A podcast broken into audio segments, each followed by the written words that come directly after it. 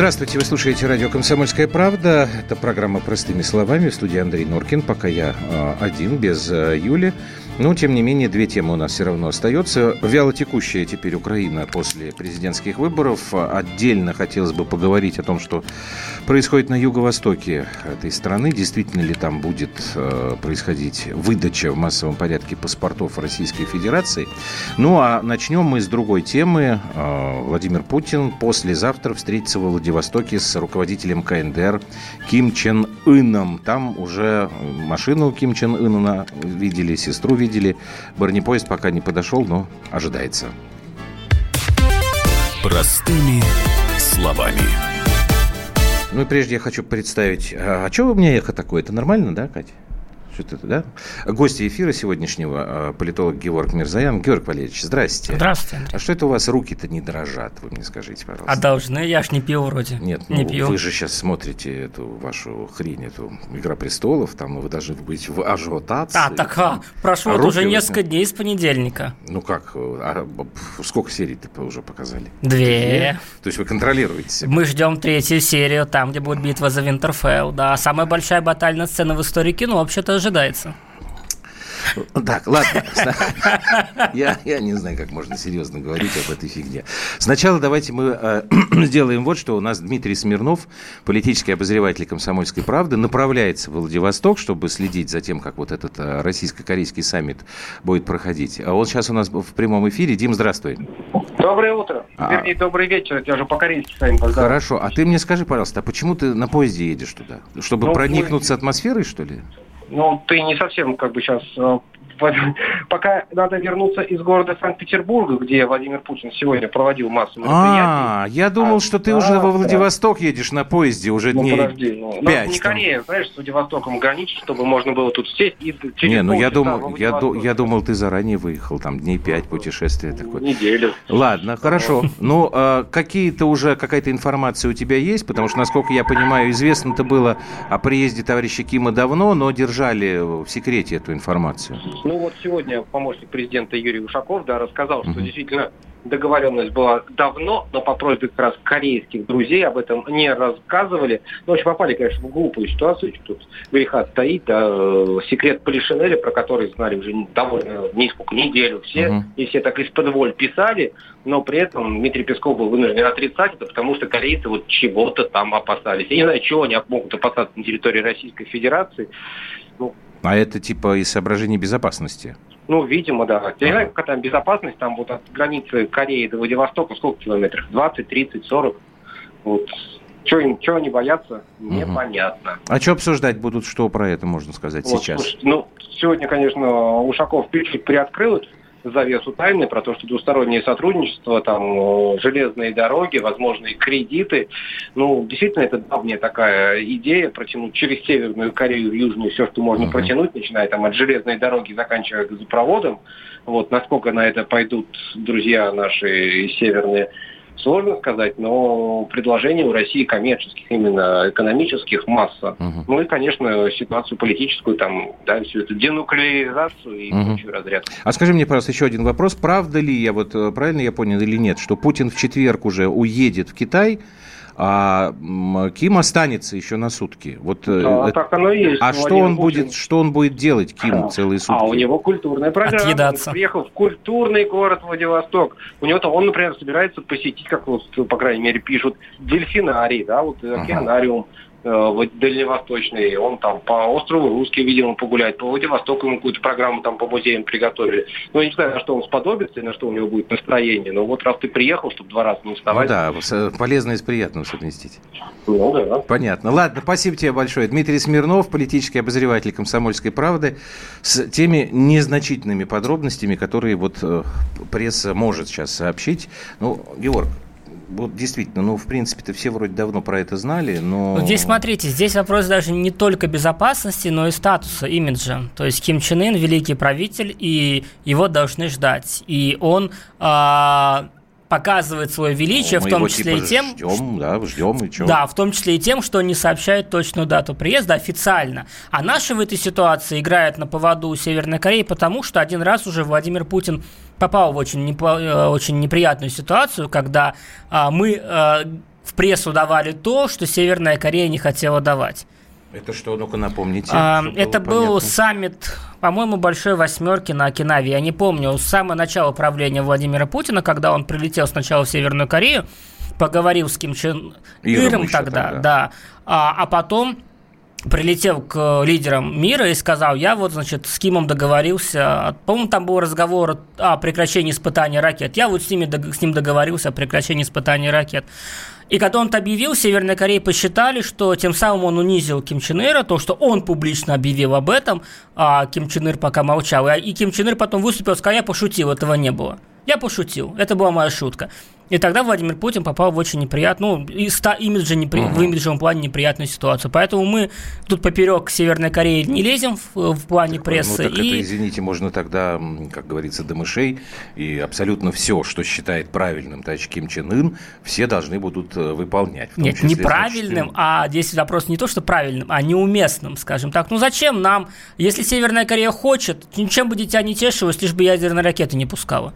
Если Ким Чен Ын хочет, чтобы э, не объявляли публично о его визите, это оставалось, как абсолютно правильно сказали, секретным Полишинели. Ну, такой северокорейский протокол, его надо соблюдать. Ну, хорошо.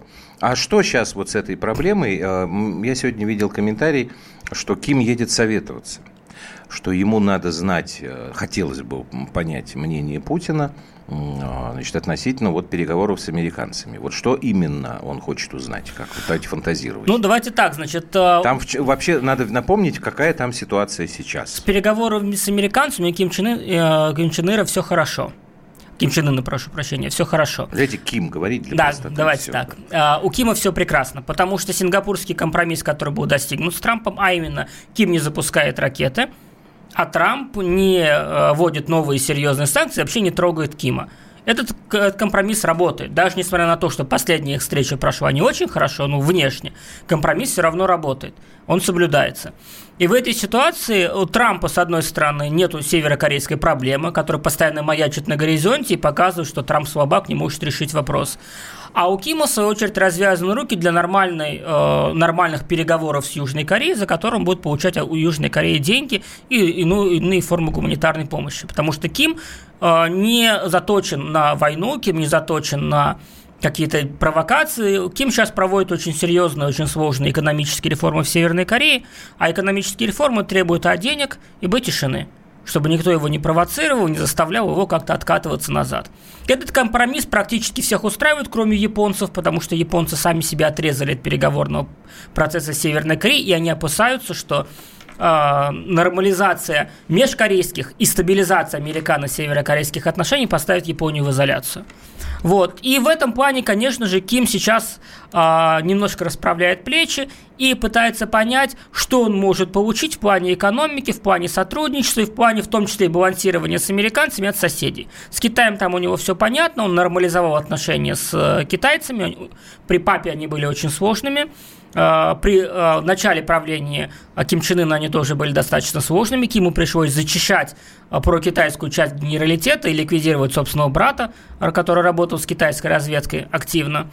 Но сейчас, э, вот в начале прошлого года, в середине прошлого года, эти отношения более-менее стабилизировались. А наша роль сейчас какая? А вот наша роль интересная. То есть, с одной стороны, здесь ваш корреспондент уже правильно сказал, что мы можем предлагать различного рода экономические Это проекты. мы сейчас отдельно да. поговорим. А во-вторых, да. смотрите, что интересно. Ким, несмотря на то, что у него вроде как, по мнению американцев, прекрасные отношения с Китаем, да, и он нормализовал их. Ким все равно не хочет попадать в излишнюю зависимость Китаю. Киму нужен балансир.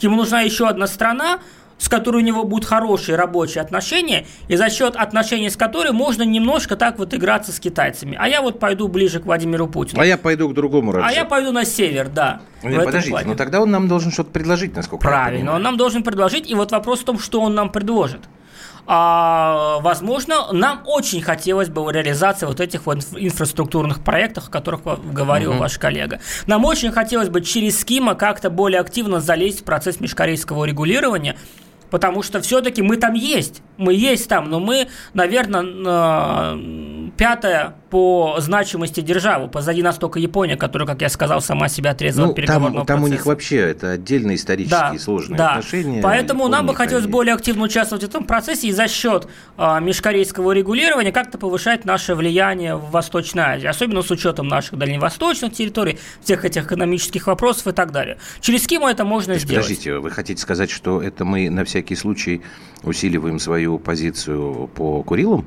Нет, по Мы Курилу, хотим нет, противопоставить Курилу японцам нашу корейскую дружбу? Нет, нет, не японцам. То есть мы э, повышаем наше влияние на дела в Восточной Азии, мы показываем, что мы можем решать проблемы. Если японцы в стороне, да. если мы усиливаем нашу дружбу и С влияние Кимом. из Южной Кореи тоже, да. Соответственно, значит, у нас как бы появляется некий дополнительный козырь в наших а, спорах в этом плане с японцами. Говорите. Я-то думаю, вы говорите, что мы собираемся снова сливать Курила. Нет, Нет в этом наоборот. плане да. В этом плане, Я да, просто пытаюсь есть... понять э, наш интерес в мы, этом. Это в том числе, то есть там помимо экономики, куча экономических Давайте проектов... остановимся сейчас, Геворг, нам надо да. прерваться буквально на минутку-полторы, и потом продолжим, потому что мне хочется все-таки понять, наш интерес здесь какой.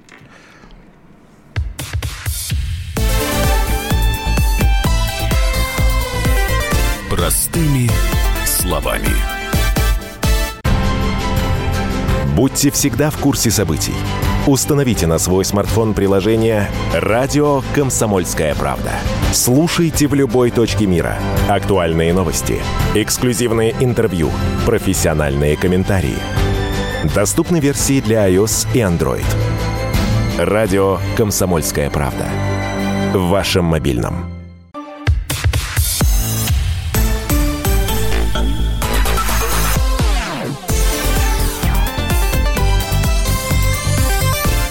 Простыми словами. Так, Георг Мирзаян вместе со мной в студии. Я напомню, наш WhatsApp Viber 8, э, плюс 7, простите, 967 200 ровно 9702. Тут есть э, занятные уже вопросы, которые вы прислали. Я к ним сейчас э, вернусь. Но все-таки поясните мне. Значит, я вот вбросил такую историю, что наш интерес в том, чтобы укреплять свое влияние в регионе. Э, это я развиваю вашу да. мысль, да? А, за счет усиления дружеских отношений с Кореями обеими. И это нам даст возможность немножко более более жестко вести себя с японцами. С японцами, не только с японцами, потому что на сегодняшний день российская политика на Дальнем Востоке – это китайская политика. То есть наш восточный поворот – это разворот Китая. Мы слишком много усилий чрезмерно много усилий уделяем а, именно развитию двусторонних отношений с КНР, иногда Нет, в ущерб просто, другим странам если, если вы сказали, что к корейцам северным теперь, да. Да, нужно помимо Китая еще кто-то. Да, им нужны мы для Но... балансирования, а нам нужна а, Южная а, Корея простите, для балансирования а если они Китая. тогда... А, а вот тут нет какого-то конфликта, не может быть? Нет, ну, а понимаете, балансирование не Если Ким говорит, я не хочу, вот он скажет, Владимир Владимирович, вы знаете, я вот Си, конечно, очень сильно уважаю, он мне там помогает, но вот кое в чем, и типа там попросит э, что-то такое от нас, чтобы мы в разрез с нашей китайской политикой сделали. Вы знаете, не надо бояться что-то делать в разрез с китайской политикой, потому что если мы будем делать все, как хочет Китай, то мы просто встанем на сторону Китая, оттолкнем от себя целый ряд стран в регионе. Мы дружим с Китаем, мы партнеры с Китаем, но это не значит, что все наши национальные интересы связаны с Китаем. И не надо этого на самом деле бояться, потому что а, то, что там, если мы что-то сделаем, там, не знаю, поддержим Вьетнам или не займем позицию а, прокитайскую в территориальных спорах по Юго-Восточной Азии, мы испортим отношения с КНР. Так не бывает. Мы ну, слишком просто... нужны Китаю. Мы слишком нужны Китаю. В Средней Азии мы слишком, ну, слишком нужны Китаю в ресурсном плане, чтобы Китай мог себе позволить обидеться на нас из-за того, что мы играем в свою игру в Восточной Азии. Более того, если мы не будем играть в свою игру в Восточной Азии, будем делать только то, что хочет Китай, Китай нас просто уважать перестанут. Mm. И не будут с нами считаться вообще. Так, еще раз. Плюс 7 9 6 7 200 ровно 9702. Есть предложения такие здесь. А, поскольку Ким приезжает на бронепоезде, да, кстати говоря, там я сейчас посмотрел, у него в состав делегации 230 человек входит. А нашему нужно а, подойти по Амуру на подводной лодке, чтобы удивить э, корейского друга. Вот предложение такое. Просит вас, Геворг, объяснить следующее. Почему это вдруг у Северной Кореи ядерная программа пошла в гору, и ракеты стали точно летать? Не знаю, вот э, ну, смотрите, я не слышал про это. Северокорейская, давайте так, разделять нужно ракетную программу и ядерную программу. Ракетная программа в Северной Корее развивается уже очень давно, около полувека, и Северная Корея, в общем-то, успешно не просто их производит, а еще и экспортирует а, ракеты, в том числе и на Ближний Восток.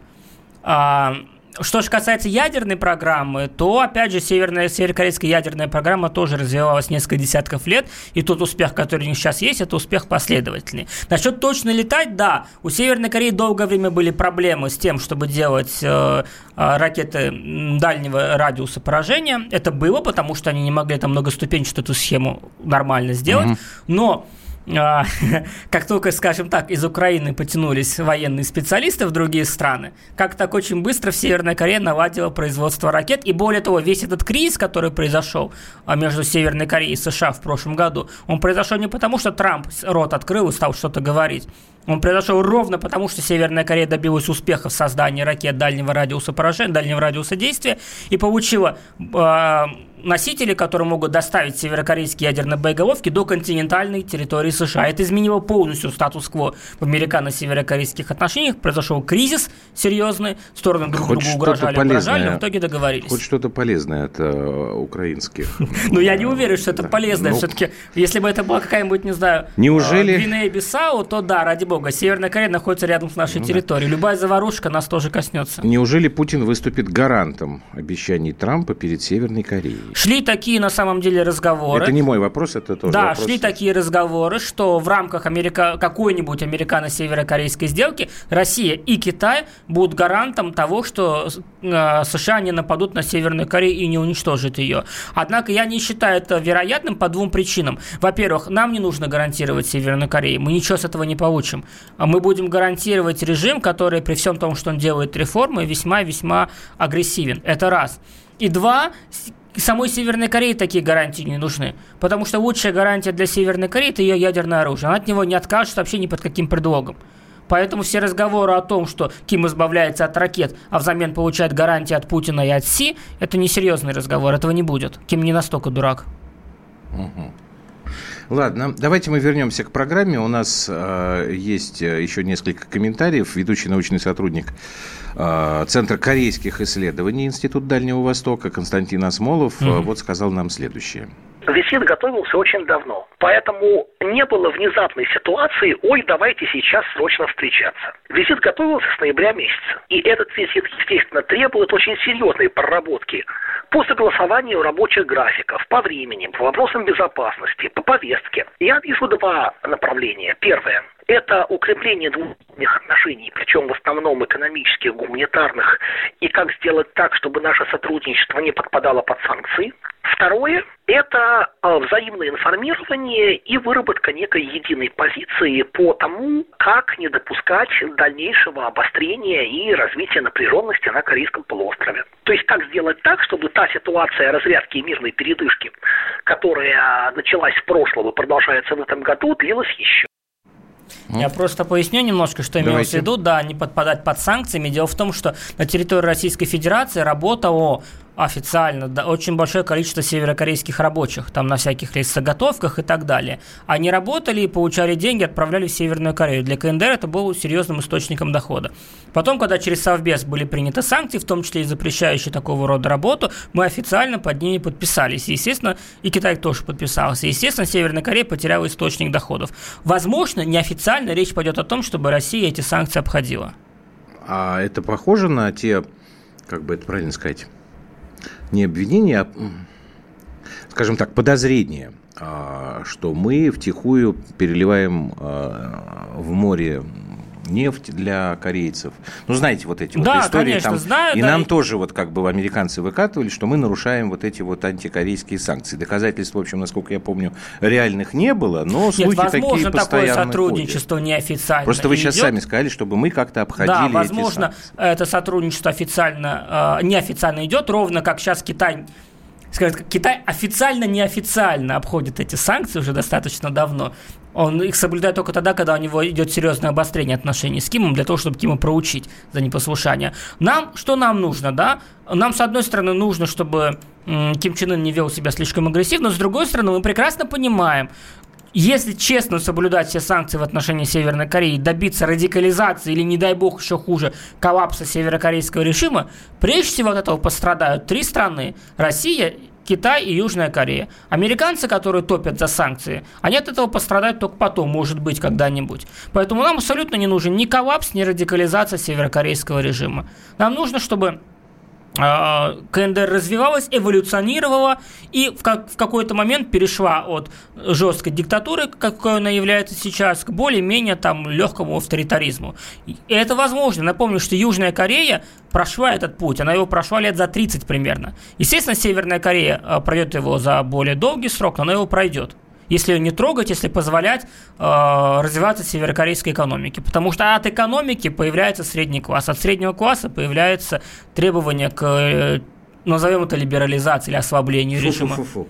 Да. Зачем это нам такая вещь? Это либерализация по, под боком. Вам своей, что ли, не хватает? Нет, у нас либералов в стране нет практически. Интересно. Так, подождите, это в топик, конечно. Как это нет? Нет, но те, кто себя называют российскими либералами, Господин сути, Драндин, тотали... ваш большой друг. Он, вот, он либерал это, или это, нет? это авто, диктатор э, не до Гитлера, извините за мой французский. Вот это человек с огромными потом. тоталитарными замашками. Потому что либерал, прежде всего, это человек, который, у которого есть своя точка зрения, но который уважает право других людей иметь другую точку зрения. И не начинает делить их на правильных и неправильных, исходя из их точки зрения. Это, это базисное положение либерализма, от которого я когда я пытаюсь человека оценить, насколько он либерал. А вы хотите сказать, что подобный либерализм в этом регионе возможен? Потому что вот наши либералы очень любят э, Ли Кван Ю. Ну, простите, он ни разу просто не либерал. Ли Кван Ю ни разу не либерал, но Ли Кван Ю, как и Пак Чон Хи, южнокорейский диктатор, они заложили основы либерализма в своих странах. Они сделали через жесткие авторитарные или даже диктаторские методы экономику страны. Экономика страны, э, рост экономический позволил создаться среднему классу. Средний класс стал проводником либерализма, как и настоящего либерализма, или там называется облегчение То режима. есть вы хотите сказать, что что Ким Чен Ын, который, как вот несколько минут назад у вас проскочила эта фраза, вот там расправлялся там с генералитетом, в том числе со своим братом, он может стать вот таким нормально. Нет, я про Кима сейчас уже говорю. Нет, я понял. Ким что он может стать таким правильным либералом. Нет, смотрите, значит, Ким э, сам по себе человек, естественно, воспитанный в северокорейском духе, но человек, ну, который знает, что такое Запад, на Западе, он сформировался на Западе, он учился в Швейцарии как сын, э, формально сын водителя северокорейского посольства. То есть он э, знает, что такое Запад, он не собирается устраивать там в стране какой-нибудь там разгул демократии, условно говоря, да, но он прекрасно понимает, что в жестком э, тоталитарном виде Северо- Северная Корея не выживет в современном мире. Поэтому он mm. начинает с определенного либерализма в экономике, ну, назовем это либерализм с корейской спецификой, окей, когда появляются, ну, типа такого корейского НЭПа. А, и, в принципе, значительная часть... Чтобы закончить, он, скорее всего, пойдет э, навстречу Западу, Большому Западу, но так очень осторожно, Очень осторожно, да? очень медленно, не дай бог, чтобы это не навредило северокорейскому Хорошо, режиму и я, Это я просто перебрасываю мостик к следующей теме, потому что наши соседи э, с Украины, они очень быстро пытаются перейти в сторону Запада. все пытаются Абсолютно. Простыми словами. Максим Шевченко. Я вот за что люблю «Комсомольскую правду», сегодня «Комсомолка», не устану это повторять, является практически единственным СМИ в России федерального масштаба, который дает реальную картину страны. Радио «Комсомольская правда». Нас есть за что любить.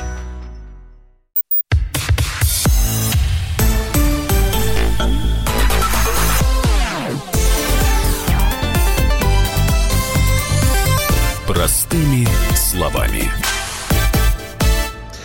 Программа «Простыми словами» в студии Андрей Норкин. У меня в гостях сегодня Георг Мирзаян. Так, Георг Валерьевич, у нас с вами сейчас уникальная ситуация, потому что ни Драндина рядом нет, ни Николая Николаевича Слава Платошкина, Богу. которые э, тоже с вами в клинче вступают. Значит, на, я хочу по Украине вот что обсудить. Спокойно, э, потому что мне это интересно, и у меня есть тоже кое-какая информация, которую я хочу обозначить и понять. Значит, э, за Зеленского который победил, если вдруг кто-то из наших слушателей это не знает, да, с гигантским разрывом. Вот я вам сейчас даже, кстати, скажу последние данные. 73-22, 22 у него, 24-45 у Порошенко. То есть даже четверти нет у действующего президента. Это 100% уже подсчитали. Сегодня вместе встречи была такая а, точка одна дискуссионная, что вот Зеленский собрался ехать сначала на, во Львов, потому что это единственная область, которая проголосовала за Порошенко, и он поедет, значит, разбираться, в чем дело. Я ж не помню, кто сказал, что это неправильно, потому что он тогда потеряет голоса Юго-Востока, которые, в общем, внесли очень большой вклад в его победу. Вот, во-первых, вы с этим согласны или нет? Отч- отчасти да. Зеленский находится в электоральной ловушке, потому что, с одной стороны, его действительно поддержал Восток. Восток даже в первом туре отдал за него больше голосов, чем за Бойко и Вилкова за так называемых русскоязычных кандидатов. кандидатов. Ну, условно, ну, да, их так называли, да. да. Угу. Вот. И что значит сейчас у Зеленского есть два варианта. Первый, он может скатиться, пытаться играть тоже в националистическом поле Майданом, пытаться завоевать симпатии Запада, тогда он потеряет Восток, который в нем разочаруется с одной стороны, но не получит Запад, потому что Запад все равно будет видеть в Зеленском москальского хауя, русскоязычного ватника со всеми вытекающими. Если Зеленский найдет себе политическое мужество и будет исполнять хотя бы часть требований Востока по языку, там еще как-то. И Нет, смотрите, сохранит... Восток – это война. Значит, что мы слышали сейчас на данный момент от Зеленского? Мы начинаем мощную информационную войну для чего-то там. Да. Амнистии не будет. А, особого статуса для Донбасса не будет но мы будем соблюдать Минские соглашения. Вот это, объясните значит, мне, это, это что можно... здесь? Я чему должен верить, а чего не должен Давайте так, э, Зеленский высказал, пусть даже условно приблизительно, свою позицию по Крыму и по Донбассу, и эта позиция, как программа минимум, нас устраивает, Российскую Федерацию. В каком плане? Значит, по Крыму он сказал, что крымский опрос закрыт как минимум до смены власти в России. То есть это можно трактовать как то, что Зеленский не будет заниматься провоцированием ситуации в, в Крыму и вокруг Крыма, как минимум до президентских выборов в России. То есть не будет проходов через Керченский пролив, и Зеленский уже изначально сказал, что была ошибка. Он за это Порошенко очень серьезно Он сказал, критиковал. что это была провокация Порошенко. Он, он не сказал, сказал что это была, что Порошенко отправлял людей намеренно на верную ну, смерть. Да, но он не назвал ошибкой. Да, а, но это ну, ошибка, допустим. значит, если это так. Вот, это раз. Почему? И это может быть преступлением. Ну, хорошо, тем хуже. То есть преступление. Пусть так. То есть Зеленский не будет совершать преступления из, из нормальной логики исходя. Ну, это Крым, подождите. Это Крым, хорошо, это, Донбасс. Ну, да, вот значит, Донбасс. Если, Сейчас смотрите, Извините, Порошенко... я вас перебью. Э, смотрите, значит, из того, что у них обозначено, значит, есть такой человек, э, фамилия у него Апаршин. Э, он сейчас у Зеленского военный советник. Многие говорят, что это на самом деле его будущий министр обороны. И, насколько я помню, там у них по полномочиям как раз вот министр обороны, министр иностранных дел, по-моему, главой СБУ э, предлагается. Ну, предлагается. Они утверждать все равно рад. Так вот этот господин Апаршин, он тут э, написал большую статью, и в том числе, значит, там такой пассаж, что будет раскрыта вся правда про войну, про Иловайск, про Дебальцево, и, значит, все, кто там в этом виноват, они все сядут в тюрьму. Это называется грузинский вариант. Вот сейчас один момент, давайте mm-hmm. мы сначала нашим слушателям дадим э, возможность Дмитрия Стешина услышать, специального корреспондента комсомолки, потому что он вообще как бы не согласен с тем, что можно сравнивать даже вот два этих э, военных события. Можно нам вот э, Дивина мнение дать? Порошенко решили предъявить за Иловайск и Дебальцево. Это две совершенно разные операции. Под Иловайском украинское войско оказалось в котле из-за бездарно организованной операции по отсечению ополчения от России. Это летние бои 2014 года. В Дебальцево катастрофа случилась в феврале 2015 года. Если первая операция была не подготовлена в Иловайске, то Дебальцево штаб ВСУ рассматривал как плацдарм для наступления на Горловку и Донецк. То есть они собирались из Дебальцева Дебальцево наступать. Но по оперативным картам всем было понятно, что на самом деле это мешок. Кстати, операция ополчения по зачистке Дебальцевского котла далась огромной кровью, потерями, честно скажу, ну, на пределе сил. Так что я не вижу в этом какого-то там предательства Порошенко. Скорее, тут вопросы к военным, которые организовывали оборону Дебальцева. Оказалось, что этот котел не был прикрыт. В принципе, если бы там построили полноценную крепость, украинские войска могли бы сидеть там очень долго. Но в этом заявлении понятно, понятен тренд. Мне кажется, Зеленский собирается, я надеюсь, пересматривать политику последних пять лет и делать какие-то работы над ошибками. Я а... вообще Диме склонен верить, Нет, Дима что... не совсем прав, я сейчас объясню почему. Ну... Он, он немножко в другом смысле этого понял. Дебальцево действительно было предательством Порошенко. В каком плане? Когда Минские соглашения заключались, Дебальцево а, уже было фактически окружено. Тот котел был окружен. И изначально было понятно, что Дебальцево отходит а, ополченцам. Эта территория отходит ополченцам. И, а, в общем-то, об этом было решено, на, когда стороны Россия, Европа и Украина обсуждали... Хорошо, допустим. И Порошенко просто отказывался их выводить по политическим причинам. Ему нужно было, чтобы потом ему никто не сказал, что он сдал эти территории. Он просто заставлял их там сидеть, чтобы их там убили. И в итоге вывели Допустим, только там... Я, у меня сейчас не, не тема там, Это- предательство там, или Порошенко, или ошибка военных, украинских. Вот если сейчас э, не Зеленский, но вот его ближайшие советники обозначают такую, э, такое намерение. Значит, мы хотим разобраться э, с теми, кто э, начал войну на Донбассе, и их наказать. Как это воспринимать будет юго-восток Украины?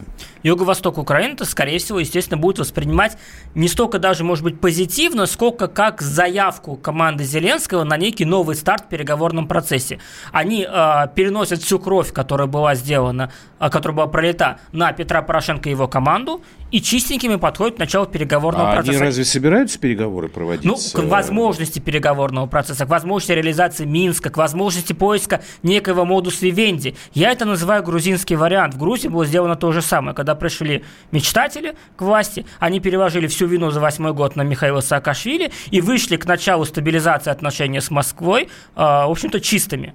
И это нам позволило в какой-то степени до некоторых рамок, до некоторого уровня поднять отношения с Грузией, стабилизировать их, даже нормализовать. Ну да, тут степени. я согласен, потому что при отсутствии дипломатических отношений у нас прекрасно развивается и Да, туризм, да. и То есть торговля. мы просто дошли до тех моментов, которые невозможно решать без политического компромисса с Грузией. С Украиной мы, может быть, начнем, может быть, начнем где-то двигаться в этом направлении. Нам нужно, чтобы Зеленский просто прекратил там стрелять. Хорошо. Вот этого нам будет достаточно сейчас. Это, в принципе, как я понимаю, наверное, возможно. Ну, Да, у это него возможно. это в его силах. Тогда возникает вопрос про наши действия. Значит, последнее время усиливались э, и продолжают как бы расширяться слухи о том, что мы э, начинаем такую широкомасштабную кампанию по выдаче наших паспортов жителям ДНР. ЛНР. Вот Дима, который э, мы сейчас э, слышали его запись, вот его мнение, он вчера как раз в нашей программе был в прямом эфире, и в какой-то момент он э, сказал, что сейчас, говорит, уже об этом можно говорить. А, Если я правильно помню, этот разговор у него состоялся э, после первого тура как раз э, украинских выборов, потому что Дима был как раз тогда в Донецке. Он разговаривал с Пушилиным. Пушилин – это нынешний Да. руководитель э, ДНР, который через какое-то время, это я слушателям напоминаю, был утвержден на этом посту после того, как убили Захарченко. И Пушилин Диме сказал, что да, там вот сейчас вот уже в ближайшее время это не начнется. Вот меня интересует, если мы действительно будем выдавать паспорта, вообще это абсолютно нормальная практика, многие страны паспорта не только там раздают, но и продают, там какой-нибудь Белиз за счет этого там существует, условно говоря. У нас были такие прецеденты, да, это та же самая Абхазия, Южная Осетия. А Захарченко сам а, был против. А, Я сейчас просто объясню, почему. А, Мы когда с ним разговаривали на эту тему, он говорит, вот представь такую ситуацию. У нас какой-нибудь э, гражданин, житель там Донецка, совершает уголовное преступление. Он должен отвечать по законам Донецкой Народной Республики. А он говорит, а я этот гражданин России, у меня российский паспорт и сбежит. Мне, говорит, этого не надо. Вы нас признайте как государство, Донецкую республику там, и Луганскую республику, а паспорта нам не нужны. Мы самостоятельное государство, мы с вами будем там сотрудничать, торговать. Вот как бы потом мы сейчас после паузы послушаем, что жители Донецка говорят по поводу паспортов а российских. А вот вы что думаете? Ну, смотрите, Во-первых, насколько это возможно? Во-вторых, если это возможно, как Нет, это техни- может повлиять технически, конечно, на это ситуацию? возможно, да, технически это возможно, и многие наши профессиональные патриоты скажут, что это и так и должно быть, мы обязательно должны им выдать российские паспорта, потому что это наши соотечественники, наши люди и так далее. Но здесь действительно возникает целый ряд вопросов, о которых э, политологи, те, кто не занимается ура-патриотизмом, должны всем регулярно напоминать, что, во-первых, как вы сказали, это вопрос юрисдикции. Во-вторых, это вопрос э, того, что если мы выдаем паспорта, то мы уже фактически отказываемся от соблюдения Минских соглашений, потому что по Минским соглашениям, если Украина будет их соблюдать, то э, Донбасс должен переходить под юрисдикцию Украины. А В третий, а, третий момент – это, конечно же, вопрос населения, потому что если у людей по- появятся там э, российские паспорта, ну, еще больше людей оттуда просто уедет в Российскую Федерацию. Но это факт, давайте так говорить. А, поэтому, в принципе, к вопросу о выдаче паспортов нужно, э, российских паспортов, нужно подходить очень а, аккуратно, осторожно, и тем более, если сейчас есть некий новый шанс на а, какую-то разморозку переговорного процесса, сейчас это делать не надо. Здесь можно, я понимаю, гуманитарные причины, да, облегчить Давайте жизнь опять этому же населению. Сейчас. сейчас буквально 5 секунд. Э, да. Нет, Хорошо. мы сейчас договорим, как раз там и население послушаем, и э, как раз вы мысль продолжите. Очень короткая пауза, буквально там минуточка.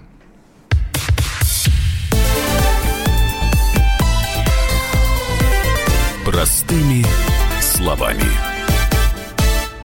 Значит, это тебя зовут Гав. Меня. Не годится котенку иметь такое имя. А какое имя годится иметь котенку? Как назвать, чем кормить и с кем оставить во время отпуска. День открытых зверей на радио «Комсомольская правда». Каждую субботу 17.05 по Москве в эфире «Вот такая зверушка». Самая живая программа про братьев наших меньших. Советы ветеринара Ильи Середы. Не пропустите.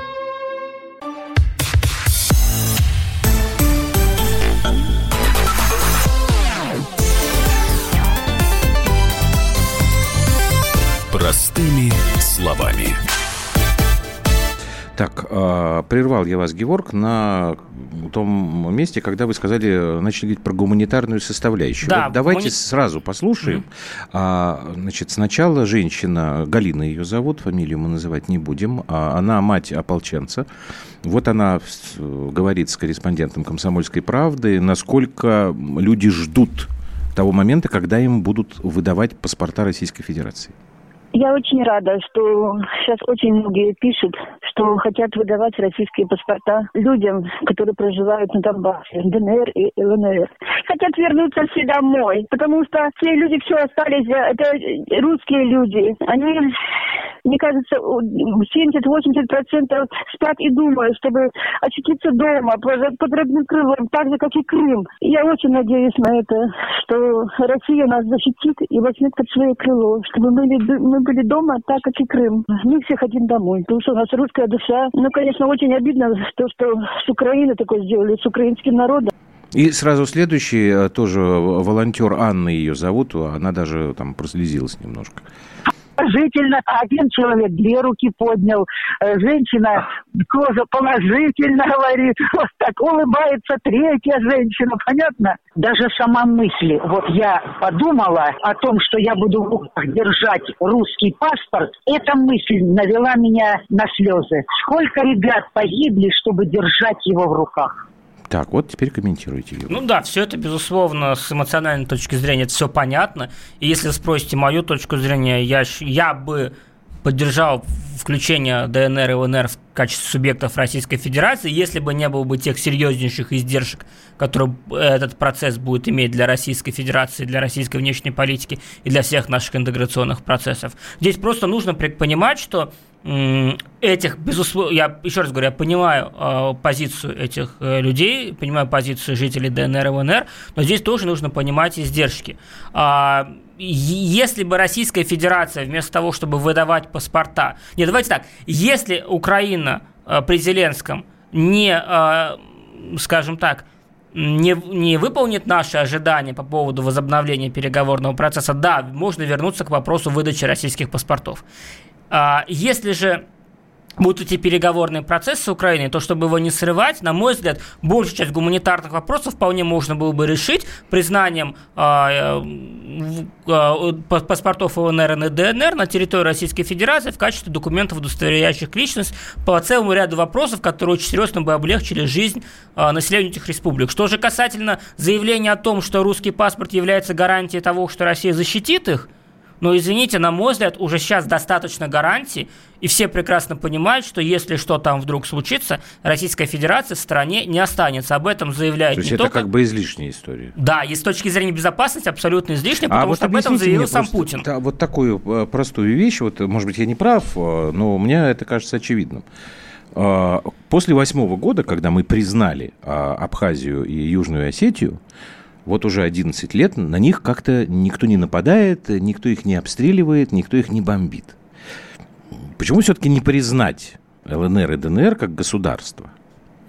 Потому что окно возможностей по признанию Южной Осетии и Абхазии было в 2008 году согласен, после войны. Согласен, в 2016 да, время году упущено, мы их не согласен. признали уже. Ну...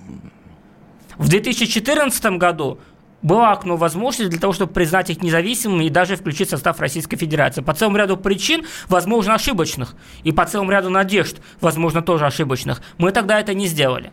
А сейчас это делать уже, наверное, поздновато. Вот если Украина сама нас подтолкнет, вот еще раз, в 2007 году мы не могли признать Южную Осетию Абхазию. В 2008 году, после опрыгнутых действий Саакашвили, перед нами открылось окно возможностей. Если Киев сделает некие действия, которые откроют перед нами окно возможностей. Ну, какие действия? Он Нападение, сказал, возобновление войны на Донбассе. Ну, это не знаю, сейчас это, наверное, вряд ли. Ну, Хотя, кто знает, как дальше Зеленского знает. пойдет дела. Извините. Какой вариант он выберет? Будет он снова заигрывать с националистами? Нужно ему, ему будет счет дешевого популизма как бы Просто сохранять... вот когда вы говорите, э, вот слушатели, они реагируют, а я так понимаю, что именно вот на вашу фразу про издержки. А, ну а что, собственно, вот может еще произойти? Давайте так, ну если что? Российская Федерация сейчас признает ЛНР и ну. ДНР независимыми государствами, то все украинские разговоры о том, что мы похоронили Минск, Россия похоронила Минск, они перейдут из разряда пропаганды в правду. Мы действительно похоронили Минск. Мы нарвемся на новый, очень серьезный пакет экономических так все равно ничего не работает. Слушайте, а, ничего не работает, но я вам напомню сказку про голого короля. Что случилось с первым человеком, который признал, что король голый? Мальчику было очень плохо потом. Все знали, что король голый, но все об этом молчали, потому что первый, кто это скажет или кто это признает, то на того посыпятся все шишки. Все понимают, что минский процесс как минимум находится что в литургическом я не помню, а на мальчика шишки посыпались? Ну, Это история... какая-то взрослая версия сказки, я про это не помню. Я так кажется... помню, что король был посрамлен, и, извините, срам прикрывая... Ну, вы знаете, если, такой, если мы а, убежал. проецируем эту ситуацию на реальную жизнь, то мне кажется, что настоящий посрамленный король сорвал бы весь свой гнев на именно на мальчике. На то, что мальчик это сказал. А, вот. И нас и так уже получат, получат и чего? Получат, получат, но, но санкции, заметьте, новые пакеты серьезных санкций против нас не вводятся. Возьмите эту историю, которая сейчас была вокруг санкций с Керченским проливом. Сколько там шума подняла украинская страна, какой там был огромный торг в Европе по поводу санкций.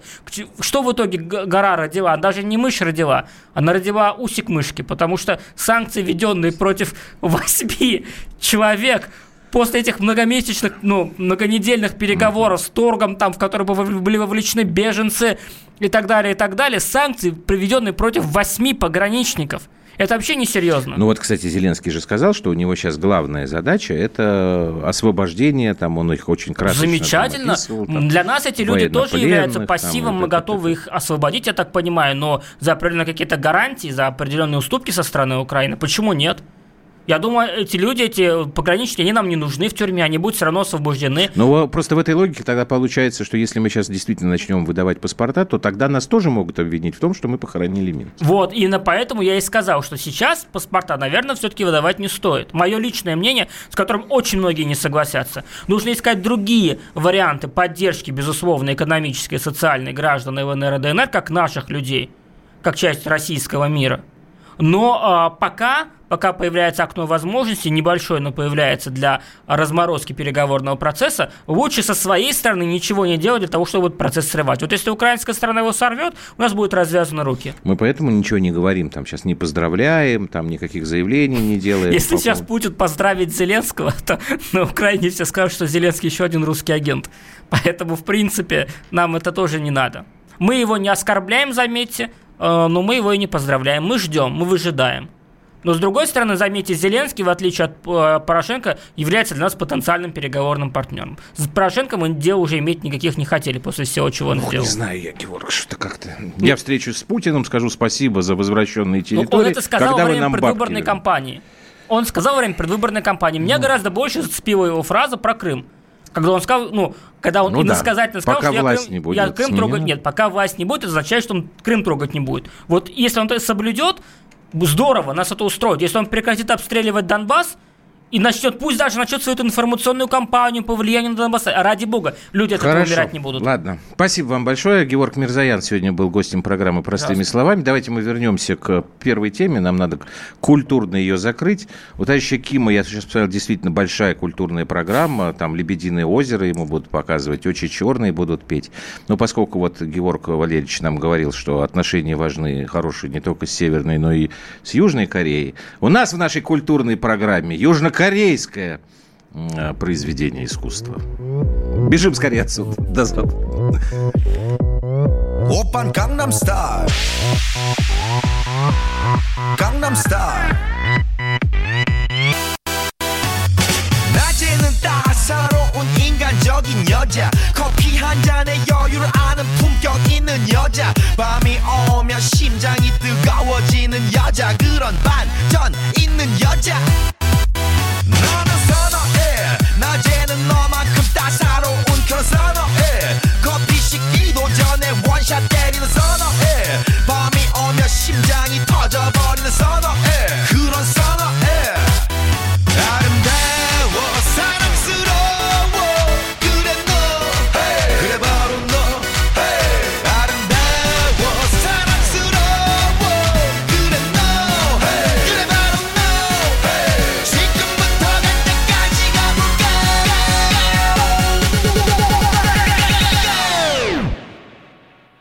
오빤 강남스타일 강남스타일 옵옵옵옵 오빤 강남스타일 강남스타일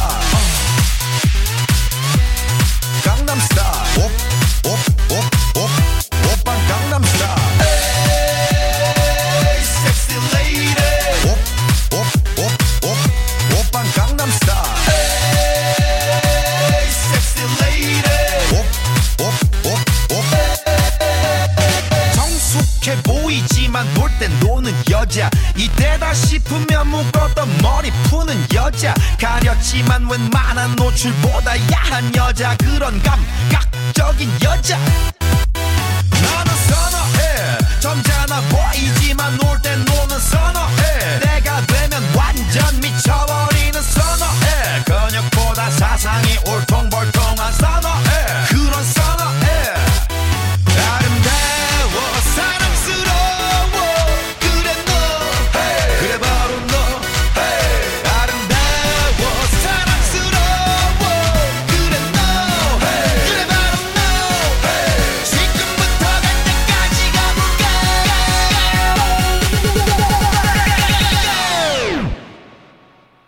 von Gangnam Style.